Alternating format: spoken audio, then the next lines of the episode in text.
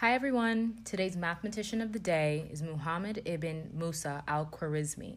He was born in Khwarizm in the year 780 CE. He was a polymath who studied mathematics, astronomy, and geography too. Today we're going to study his work in mathematics through the books he wrote. One of them was titled On Calculation with Hindu Numerals, written in about 835 CE. It became extremely popular and was eventually translated into Latin. But his book wasn't the only thing translated into Latin. His name was too. Al Khwarizmi became algorithmy. Today we call them algorithms, and that's what he studied in his book.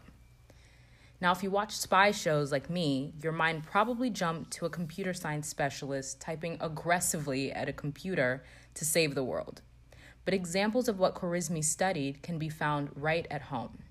For example, Algorithms are responsible for making sure that our TikTok For You page only shows us the videos we're interested in.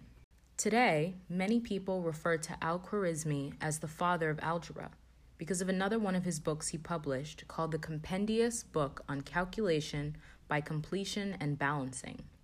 So the next time you subtract a term from both sides of an equation, hopefully you'll remember him.